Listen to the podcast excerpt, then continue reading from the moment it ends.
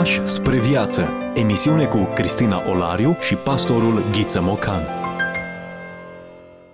Bine v-am găsit și astăzi, dragi ascultători, la o nouă întâlnire. Bun revenit, îi spunem și pastorului Ghiță Mocan, prezent și acum pe frecvența noastră. Mă bucur să ne regăsim.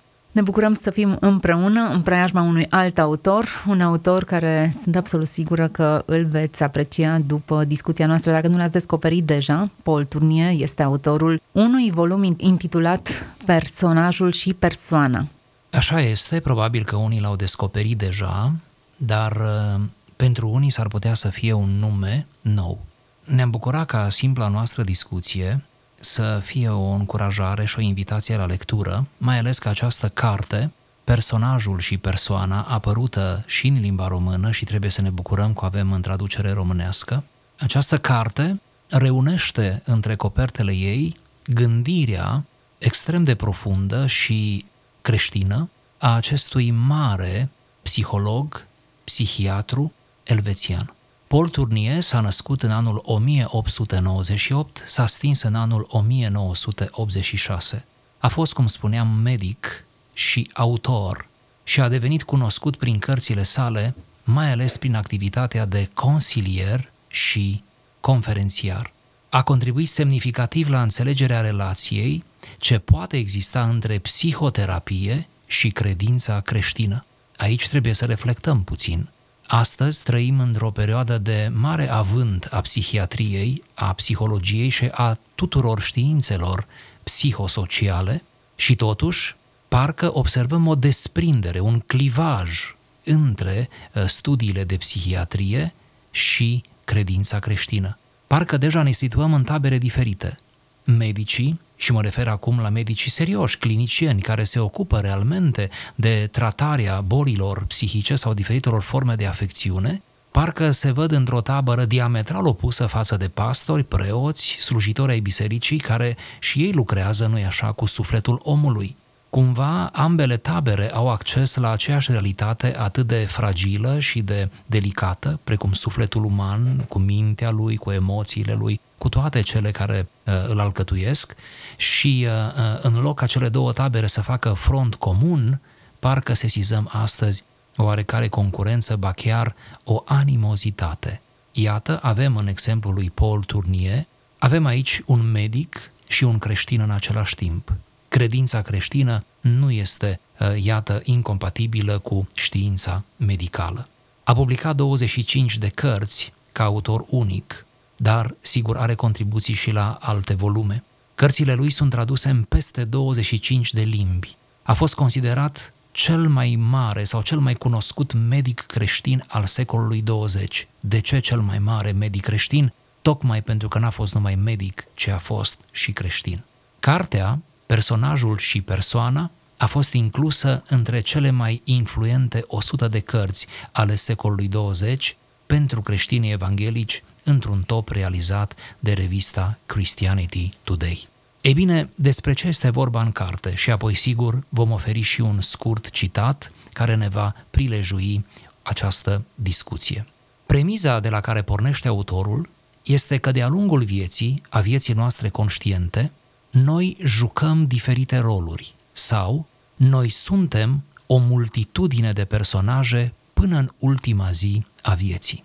Autorul spune că în mod legitim și nu neapărat păcătos sau ipocrit, trebuie să jucăm aceste roluri, pentru că într-un fel ne comportăm acasă, între ai noștri, altfel ne comportăm când ieșim pe stradă, ne elaborăm altfel, ne, ne supraveghem altfel pe noi înșine, într-un fel ne comportăm între prieteni, altfel ne comportăm într-o relație oficială, într-un fel vorbim cu superiorul nostru sau superiorii noștri, altfel uh, vorbim cu inferiorii noștri uh, și așa mai departe. Toate acestea nu au nimic negativ, nimic imoral. Pur și simplu trebuie să ne elaborăm și în felul acesta devenim personaje, și suntem personaje de-a lungul unei zile, mai multe personaje, ce să mai spunem, de-a lungul unei vieți.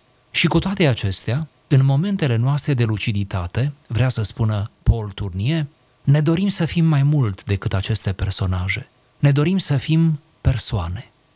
Persoana este așadar stadiul ultim de dezvoltare al ființei. Această antropologie profund creștină ne invită la această reflexie a scopului, a sensului vieții noastre mentale și relaționale. Prin urmare, noi ne dorim, chiar și atunci când nu știm să definim asta, să fim persoane, să fim autentici, să fim mai mult decât personajele efemere și necesare pe care trebuie să le jucăm de-a lungul vieții în diferite roluri în care ne aflăm. Ori, spune același autor, suntem persoane abia când reușim să intrăm pe cale mistică în prezența lui Dumnezeu. Doar înaintea lui, el persoana prin excelență. Doar înaintea lui suntem în mod autentic persoane. Doar înaintea lui suntem dezbrăcați de toate acele personaje. Înaintea lui nu trebuie să jucăm niciun rol, înaintea lui și numai înaintea lui putem să venim așa cum suntem, pentru că el ne primește.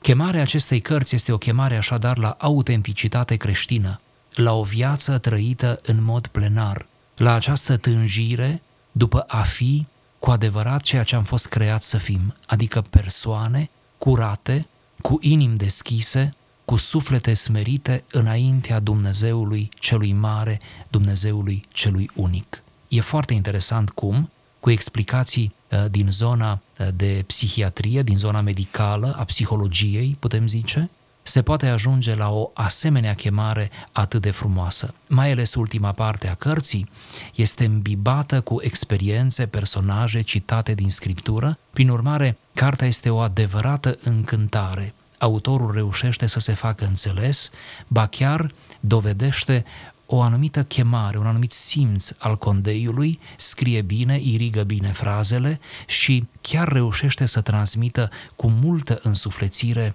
ideile dorite. Frânturi de înțelepciune. Vorbim despre autori care nu au voie să fie uitați. Discuție cu pastorul Ghiță Mocan. Chiar așa, nu au voie să fie uitați, tocmai de aceea îi aducem în discuție. Un autor care, pe lângă rolul lui de psihoterapeut, este medic iar una din uh, cele mai importante abordări pe care, pentru care este recunoscut este medicina persoanei, adică includerea persoanei în actul medical în totalitatea domeniilor ei, nu doar un anumit segment, nu tratăm doar stomacul, ci descoperim că există o afecțiune, eu știu, psihică sau un anumit stres, un factor psihic care generează boala de stomac. Am simplificat puțin teoria lui, dar cred că e bine să înțelegem felul în care el se raporta la pacient ca la o persoană întreagă, ca un, nu doar un trup pe care îl tratăm, ci o persoană în sine care trebuie să fie uh, în totalitate vindecată. Este ceea ce se numește astăzi o abordare holistică, o abordare totală, integrală. Adică ființa umană nu este numai trup, ea are și suflet, nu este numai emoție, ea are și rațiune. Și toate trebuie luate în calcul atunci când ne apropiem de o ființă bolnavă, de un om bolnav care suferă de o anumită afecțiune. E mare lucru să vii cu o asemenea abordare din care să nu lipsească credința. Ba mai mult, credința să fie pusă la temelia existenței. De subliniat că este vorba de spiritualitate creștină și nu de ezoterism sau de o altă religie care ar interfera. Omul își bazează pe scriptură abordarea sa atunci când se referă la ființă umană care nu e doar trup. Să apreciem curajul lui în condițiile în care a fi creștin declarat și a scrie din perspectivă creștină pe zona aceasta a psihologiei, a psihoterapiei, e un mare curaj. E un mare curaj și ascultătorii noștri care au citit un pic în domeniu știu bine și înțeleg bine ce spun eu acum. E un mare curaj. Pentru că de obicei marile vârfuri din acest domeniu se declară uh, în bună măsură departe de credință, agnostici, unii atei, Uh, și privesc pur și simplu omul ca o mașinărie care s-a stricat și care trebuie reparată. Și pare totul atât de demiurgic, atât de arogant, ca și cum pur și simplu un om îl poate tămădui pe un alt om. Ori Paul Turnie spune, niciun om nu poate tămădui un alt om, decât dacă acesta din urmă și amândoi deopotrivă recurg la ajutorul suveran al lui Dumnezeu. Am mai întâlnit uh, medici care au onestitatea de a spune nu eu vindec, eu doar um, prescriu un tratament, vindecarea vine de la Dumnezeu, eu doar crez cadrul în care iar putea veni Am întâlnit astfel de medici și am fost uh, plăcut surprinsă de modestia, dar în același timp de, de recunoașterea limitelor competențelor umane în raport cu ceea ce este Dumnezeu. Niciodată știința și toate demersurile ei nu ar trebui să înlocuiască credința în Dumnezeu. Ori noi ne aflăm acum în, pe vârful acesta al tehnologiei și al dezvoltării și e foarte bine și toți beneficiem de aceste avânturi ale științei. Uh, toți când ajungem la spital vrem să fim investigați cu ultimele uh, aparate descoperite, nu? Uh, vrem să fim operați cu, cu cea mai bună tehnologie și așa mai departe. Deci toți utilizăm sau la un anumit moment vrem să utilizăm tehnologia de vârf dar uh, riscăm cumva ca aflându-ne înconjurați de atâta tehnologie, atâta știință, atâta empirism, riscăm să, uh, să neglijăm uh, zona cealaltă a credinței, a sufletului. Și să nu uităm nicio clipă că, până la urmă, medicina, inclusiv cea care se referă la psihic, repară omul într-un mod vremelnic și dacă repară, dacă rezolvă foarte bine, e vremelnic, adică e pentru o vreme, pentru că omul nu e veșnic pe pământ. Deci, uh, cât este de nesăbuit să uh, te desprinzi de Dumnezeu, să-i întorci spatele uh, și să te arunci în brațele științei, chiar ale medicinii, și să te trezești la sfârșitul vieții cu sufletul gol și disperat, căutându-l pe Dumnezeu pe care l-ai părăsit de mult. Haideți să căutăm frânturi din această carte și să descoperim câte ceva din ce ascunde între coperțile ei. Un scurt fragment care descrie bine atât ideea cărții, cât și Uh, stilul și uh, cumva vocația acestui autor este următorul. Am o triplă vocație, medicală, psihologică și spirituală.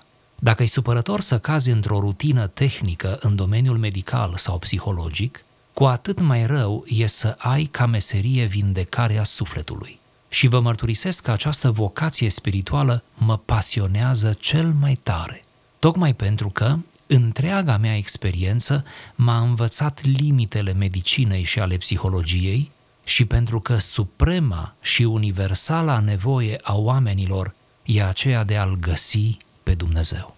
Iată ca o hartă în care sunt uh, incluse câteva elemente. Busola și sistemul în care trebuie lecturate elementele de pe hartă.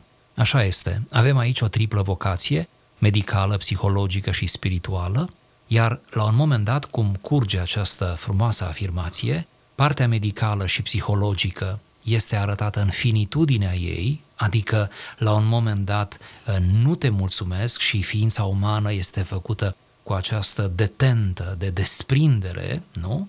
Și medicina la un moment dat rămâne în urmă și psihologia rămâne în urmă și teoriile și aparatele și toată această elaborare rămâne în urmă, iar omul vrea, tinde să meargă înainte în această aventură a treia, adică aventura spirituală, pentru că suprema și universala nevoie a oamenilor este de a-L găsi pe Dumnezeu. Este dincolo de medicină și de psihologie, adică dincolo de sănătatea fizică și de sănătatea mentală, dincolo de sănătate, în cele două valențe ale ei.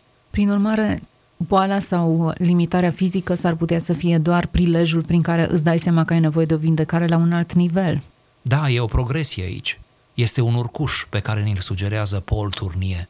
Cumva, ă, la început te îngrijești de lucrurile urgente, când te doare ceva, vrei să-ți alin durerea, vrei ca problema fizică să se rezolve. Apoi, dacă ai o problemă de natură psihologică, nu zic neapărat psihiatrică, dar psihologică, toți avem, da? Încerci să te echilibrezi, încerci să te ajuți cu cu terapie, poate chiar pe linie medicamentoasă, încerci să te ajuți. Și culmea, deci culmea în condiții de sănătate, deci de echilibru, când trupul e în regulă, când psihicul e în regulă, constați că îți mai lipsește ceva. De fapt, el asta spune în toată cartea, merită citit tot demersul lui. El spune că minunate sunt toate acestea, că avem nevoie de ele, că nu ne putem imagina o lume modernă fără medici, fără psihoterapeuți. Dar după ce vom fi apelat la ei și fiecare își va fi făcut treaba cu simț de răspundere, sufletul ne rămâne încă gol, încă în căutare, pentru că noi, de fapt, avem nevoie de Dumnezeu. Și ceea ce pare un clișeu, noi avem nevoie de Dumnezeu, pare un clișeu, devine în demersul autorului ceva atât de autentic, atât de frumos, atât de înălțător, atât de îmbietor, aș spune. Să urmărim puțin lista pe care ne-o propune Paul Tunier, descrierea personajului și acea listă de, de fațete diferite pe care fiecare dintre noi o împrumutăm. Nu că um, am dorit să jucăm teatru unii în fața celorlalți, ci pur și simplu pentru că jucăm roluri diferite în etape diferite ale vieții. Suntem copii și mame, suntem tineri și adolescenți, suntem um, medici și profesori, îmbrățișăm anumite roluri pe care trebuie să le jucăm în viețile celorlalți, iar deși lucrul acesta este legitim, uneori devine blocajul din a realiza cine suntem noi cu adevărat, care e persoana, de fapt, întregită în prezența lui Dumnezeu.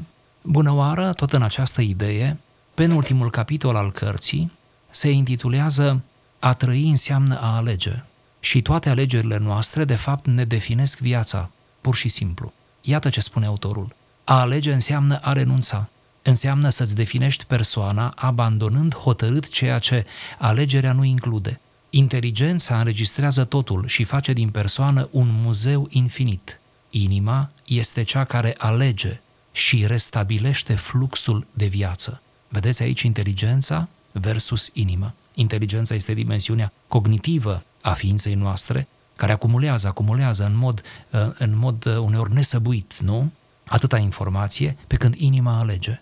Apoi continuă. Vedem multe vieți împărțite și paralizate de această ruptură împărțite între vis și realitate sau între mai multe centre de interes. Mulți oameni pun mai mult suflet în ceea ce fac în afara vocației lor, iar aceasta nu mai e pentru ei decât o greutate prinsă de picioare, adică propria vocație. Multe femei sunt împărțite între viața profesională și viața de soție și mamă. În condițiile anormale ale lumii actuale, multe nu pot renunța la serviciu din afara căminului, multe femei. Dar atunci e nevoie de o alegere mentală, alegerea unei ierarhii a îndatoririlor. Mai există destule vieți pe care le putem numi provizorii, în care alegerea este amânată la nesfârșit și destui oameni care nu pun suflet în viața trăită, căci ei așteaptă mereu un ceas care nu vine, ceasul în care ar începe adevărata lor viață. Este cazul multor femei care așteaptă căsătoria. E un exemplu al autorului. Bineînțeles că este legitim să-și o dorească, dar să-și suspende întreaga viață până atunci, să refuze să se angajeze temeinic în existență, așa cum e ea, în existența lor de celibatare, înseamnă să devină mai puțin pasionate, mai puțin aventuroase și își diminuează prin aceasta chiar șansele de a se căsători. Acum nu știu pe cine ajută acest exemplu, dar l-am citat. Vom vedea după aceea. Și în fine, o concluzie frumoasă, oarecum o concluzie, de aceea Biblia este cartea alegerii. De la un capăt la altul, ea îl pune pe om în fața alegerii supreme, care îi va determina toate celelalte alegeri în viață. Și apoi se dau exemple de mari oameni din Scriptură care au făcut alegerile corecte. Prin urmare, stocăm lucruri de tot felul și le interpretăm în măsura noastră de înțelegere, dar până la urmă facem alegeri care definesc cursul vieții noastre.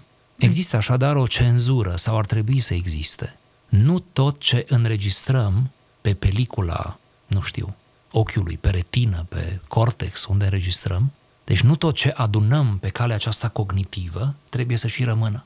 Nu totul trebuie să coboare la inimă. Inima trebuie să se opună anumitor informații, spune Paul Tournier, să le selecteze în mod drastic, după niște criterii foarte clare, astfel încât ce coboară la inimă să fie doar ceea ce ne ajută, doar ceea ce ne face mai buni, ceea ce ne modifică în sensul pozitiv al termenului. Acum, dacă ne gândim bine, nu tot ceea ce consumăm din punct de vedere intelectual și uh, reușim să procesăm unele informații, există un principiu de, de selecție, unele informații se șterg imediat, unele nu sunt înțelese corect, unele pur și simplu, eu știu, nu le folosim și devin în felul acesta piese uitate în muzeul acesta să folosesc exact aceeași expresie prin urmare, procesul acesta de selecție ar trebui să înceapă înainte de a pătrunde în intelectul nostru. Spunea înțeleptul Eclesiastru, nu știu, Solomon sau cine o fi fost autorul acestei cărți.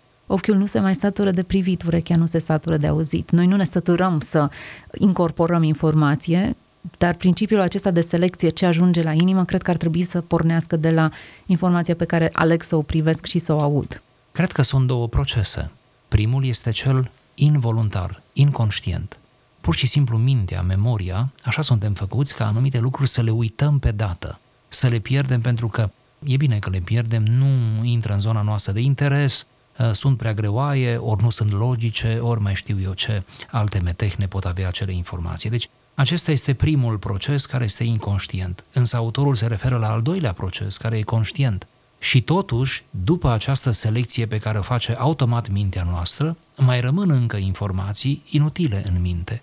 Mai rămân încă experiențe, mai rămân încă imagini, concepte, care uh, ne pot dăuna în situația în care le luăm de bune și le aplicăm în viața noastră. Adică aici trebuie cumva să avem grijă și să devenim riguroși și să ne fim propria noastră cenzură, ceea ce nu e simplu. De fapt, educația copiilor asta înseamnă să-i educi să se autocenzureze. Suntem ce consumăm. Hrănește-ți mintea cu adevărul ca să trăiești autentic. Asculți emisiunea Pași spre viață cu Cristina Olariu. Paul Turnie, pretextul discuției noastre de astăzi, ne învârtim în jurul a două concepții pe care ele lansează pe coperta unei cărți publicate în limba română. Personajul sau persoana unii nu diferențiază deloc care ar fi de fapt jocul de cuvinte, ce se ascunde în spate. Deja am amintit care sunt cele două conotații pe care Paul Turnier le atașează acestor cuvinte. Uh, devenim persoane doar în anumite momente ale vieții, în prezența lui Dumnezeu. În momentele noastre de grație. Momente de grație, sună foarte bine și foarte frumos. Momente de, de revelație, momente în care realizăm de fapt cine suntem din prisma lui Dumnezeu, fără această revelație, cum arată viața noastră, cu această revelație, ce se schimbă în felul în care ne raportăm la noi înșine și la ceilalți? Aplicând acest uh, titlu la teologia paulină, putem spune că personajul se referă la omul din afară, la întreaga noastră interacțiune cu mediul, iar persoana se referă la omul din lăuntru. Noi trebuie să avem grijă și de personaj și de persoană. Noi nu putem scăpa de personaj. Spuneam și sper să fiu bine înțeles, autorul nu se referă la ipocrizie, la uh, oamenii aceia uh, perverși, nu? La iscroci, la cei care uh, pozează drept alții, nici vorbă. Personaj aici este ceva legitim, este parte din existența noastră. Prin urmare, personajul este omul din afară, trebuie să avem grijă de personaj, trebuie să-l ținem în limita moralității, trebuie să-l ferim de ipocrizie, trebuie să avem grijă ca toate uh, rolurile pe care ne este dat să le jucăm în viață, în mod legitim, să nu devină cumva prilejuri de păcat sau de degenerarea ființei. Dar trebuie să avem la fel de multă grijă, dacă nu mai multă, de persoană, de omul nostru dinăuntru. Apostolul Pavel, ca să rămânem în aceeași schemă, Apostolul Pavel ne îndeamnă să avem grijă de omul din lăuntru, pentru că acela nu se trece. De fapt, la a doua înviere, asta nu spune autorul, dar uh, extind eu ideea în direcția aceasta, la a doua înviere nu o să mai fim personaje, vom fi persoane, în sfârșit persoane dar cu trupuri noi, prin urmare întregite pe deplin. Ideea aceasta de persoană, și încerc să caut sinonime pentru acest termen pe care îl folosește. Îndefinim uneori omul nou, așa cum l-ați asociat cu expresia paulină omul din lăuntru. În limbajul nostru obișnuit ne referim la caracter pe care îl găsim înăuntru și uneori vorbim că ne ducem în cer doar cu caracterul pe care l-am, l-am avut aici pe pământ. Sinonimele acestea ne ajută cumva mai bine să descifrăm fațeta acestei monede ascunse, pentru că nu e ceva ce izbește ochii, ci e ceva ce transpare în cuvinte, în fapte, în diverse ipostaze. Din punct de vedere antropologic, demersul pe care îl face Paul Turnier nu este nou, nici măcar nu este inventat de el. Gândiți-vă că încă în perioada antică, în latină, persoana, da, care este persona, de acolo avem și noi, nu? Persoana, desemna pe, pe cineva care a ajuns la un grad mare, mai înalt de înțelegere, care a ajuns la o anumită așezare în viață și în toate raporturile lui, deopotrivă cu cele de sus, cu cele de jos, cu cele din jurul lui, cu el însuși. Deci, în antichitatea greco-romană, persoana nu era orice om care viețuiește. Gândiți-vă că sclavii nu erau numiți persoana. Gândiți-vă că oamenii fără pregătire, pregătire în sensul minimal, adică cu un acces minimal la informație, nu erau numiți persoana, pentru că se considera că persoana devii. Nu te naști. Când te naști, ești doar o ființă umană, da? Ești doar un om în sensul acesta, biologic, dar te faci persoana. Deci, iată, ideea cumva este antică, ne vine din antichitate, de acolo de unde ne vin cam primele lumini, nu? Iar autorul nostru nu face decât să reia această schemă, această paradigmă și să o așeze într-un cadru profund creștin. Paul Turnier spune că există o lume a lucrurilor și o lume a personajelor, iar felul în care lecturăm aceste două lumi sau punctul în care cele două se intersectează ne determină angajamentul nostru și capacitatea de a alege. Da, așa este și tot el spunea, în lumina acestui adevăr și a altor câteva, spunea că mereu noi trebuie să avem deschis ochiul minții ca să vedem dincolo de ceea ce se vede, să înțelegem dincolo de ceea ce se înțelege la prima vedere, să uh, înțelegem cumva, să intuim mai degrabă că în spatele lucrurilor vizibile și care se propun înțelegerii noastre, se află lucruri invizibile care sunt mult mai puternice, mult mai vii, mult mai interesante decât acestea. Din nou avem aici aceste două planuri, planul apropiat care ne izbește, cu care ne tamponăm uneori în viața de zi cu zi, și planul celălalt, inefabil, uh, fragil, uh, suav, uh, uneori atât de greu de descifrat, dar care totuși reprezintă fascinația vieții noastre. Ori planul acela nu e impersonal, acela din spate, ci toate acelea pe care le-am descris uh, sunt de fapt emanații ale existenței și prezenței lui Dumnezeu. Deci cumva cartea ne cheamă la o relație personală cu Dumnezeu, dar ne cheamă pe o altă cale decât suntem chemați la biserică. Ce interesant, această propunere vine din partea unui medic, unui om de știință, care ne invită oarecum în laboratorul său, ne pune un microscop în față și ne face să descoperim lumea invizibilă ochiului omenesc dar care are atât de mare influență și putere de schimbare în plan fizic real, ceea ce vedem cu ochiul liber. Da? Un mic virus care schimbă fața planetei, o mică celulă care se multiplică și naște o rasă umană. Un lucru atât de mic, invizibil cu ochiul omenesc, dar care declanșează schimbări atât de mari. Da, așa este. Și uh, dacă tot îl pomenim în această emisiune pe Paul Turnier, să aducem un elogiu, un elogiu tuturor intelectualilor care au schimbat fața lumii tocmai prin faptul că au avut și credință în Dumnezeu, care au împăcat atât de frumos, atât de frumos, credința cu știința. Să le aducem un elogiu peste timp tuturor, tuturor. Și să, să știți că asemenea personaje au existat de la începutul științei moderne, dacă o fixăm undeva prin secolul XVII, nu? Apoi secolul XVIII, XIX, 20, însângeratul secol 20. În toate aceste secole, inclusiv în secolul nostru, sunt intelectuali de mare calibru, care obțin premii, care au brevetate invenții, care își aduc aportul la bunăstarea și progresul umanității. Și acestea nu sunt cuvinte ieftine, gratuite, și care totuși, în forul lor interior, trăiesc o profundă relație cu Dumnezeu și nu se sfiesc să vorbească despre aceasta, dau interviuri, țin conferințe, scriu uneori despre relația lor cu Dumnezeu. Unii dintre ei, credeți-mă, am citit despre ei, i-am văzut în anumite prestații. Unii dintre ei sunt chiar lideri religioși, acceptă anumite poziții sacerdotale în bisericile de unde vin, acceptă să fie parte din comunitatea de credință, deci se afișează cu crezul lor. Prin urmare, există speranță, nu trebuie să descurajăm. Cu această notă de speranță încheiem și noi emisiunea. Prin urmare, credința nu este un blocaj în calea rațiunii, ci o continuare a ei. Iar um, este foarte falsă afirmația că intelectualii nu cred sau doar oamenii simpli reușesc să creadă. Și oamenii simpli și intelectualii pot să creadă dacă vor să creadă și dacă sunt în căutarea lui Dumnezeu. Paul Tournier a fost autorul volumului intitulat Personajul și persoana, pe care l-am adus în discuție. Puteți să găsiți acest volum și să în librăriile din România, să-l cumpărați, să-l citiți, să vă îmbogățiți prin uh, aceste lecturi. Și împreună, cred că, pe măsură ce sufletul nostru se îmbogățește, vom face alegeri mai corecte. Să aveți o zi excelentă în continuare, Dumnezeu să vă binecuvânteze! Ați ascultat emisiunea Pași spre viață cu Cristina Olariu și pastorul Ghiță Mocan.